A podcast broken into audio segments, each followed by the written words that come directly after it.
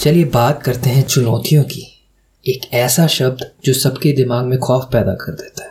कोई सुनना नहीं चाहता ये शब्द। कोई चाहता नहीं है उनकी ज़िंदगी में चुनौती आए। लोग बस कंफर्टेबल लाइफ चाहती है सुखी ज़िंदगी चाहते हैं। चुनौतियाँ आ जाती है तो उनको लगता है यार दुख दर्द।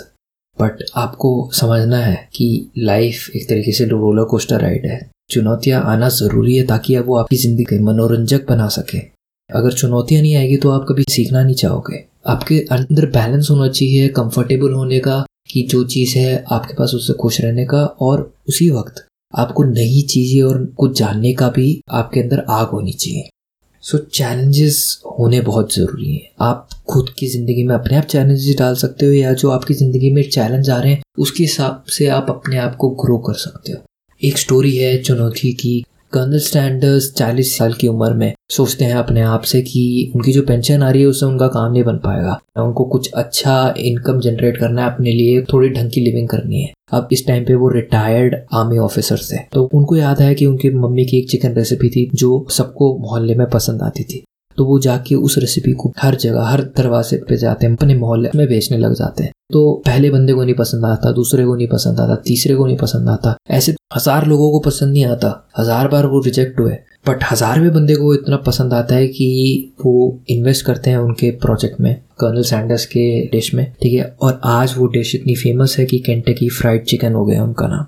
तो जब आपकी ज़िंदगी में चैलेंज आता है, सबसे पहले शाबाशी दीजिए कि आप सही दिशा में जा रहे हैं, ठीक है? आप सही तरफ़ बढ़ रहे हैं। उस चुनौती से आगे बढ़िए। चुनौती आपको मज़बूत करने के लिए आया है आपकी ज़िंदगी में। आपको दबाने के लिए नहीं आया दूसरी चीज़ आपको जो याद रखनी है, सिर्फ़ उन्हीं की ज़िंदगी में चुनौतियाँ आती है, जिनकी ज़िंदगी में कोई मकसद होता है, जिनकी ज़िंदगी में कोई इच्छा होती है, जो वो पूरी करना चाहते हैं। जिस बंदे की ज़िंदगी में कोई इच्छा नहीं है या कोई मकसद नहीं है, उसकी ज़िंदगी में कोई चुनौती नहीं आती, उसकी पूरी ज़िंदगी एक तरीके से चुनौती है उसके लिए। वो एक बोतल की तरफ़ समुद्र में पड़ा है, कहीं भी ले जाए लहर, उसको कोई फ़र्क नहीं पड़ता। ऐसी ज़िंदगी जीने का कोई फ़ायदा नहीं है। इससे बढ़िया तो मरना है। अब एक और चीज़ है कि आपके लिए क्यों ज़रूरी है मकसद डिसाइड करना? क्योंकि अगर आपकी ज़िंदगी में मकसद नहीं होगा आपको पता नहीं होगा आप कहाँ जा रहे हो। तब जब वो आप चुनौती आएगी आपकी ज़िंदगी में, आप उसके आगे बढ़ नहीं पाओगे कि आप सोचोगे ये तो डेड एंड है। तो जब आपका मकसद आपको मिल गया है, आपने चुन लिया है मकसद अपनी ज़िंदगी का या कुछ वक्त का तो उस पर पहुँचे बिना हार मत मानो। चैलेंजेस को आपको स्टेपिंग स्टोन या एक्सरसाइज की तरह देखना है। अगर आज आप 10 किलो वेट लिफ्ट नहीं कर पा रहे तो इसका मतलब ये नहीं है कि आप कभी नहीं कर पाएँगे। आप वो आज नहीं कर पा रहे उसकी वजह से दुखी मत हुई उसकी वजह से आपने आपको सजा मत दीजिए इमोशनली मेंटली अपने आप को विश्वास दिलाइए कि हाँ मैं आज नहीं उठा पा रहा, पर मैं धीरे धीरे बढ़ाऊँगा और एक दिन ज़रूर उठा लूँगा। ऐसे ही हर चुनौती को आपको हैंडल करना है। हाँ ये एक्सरसाइज है मेरे लिए, ये मेरे को ट्रेन कर रहा है।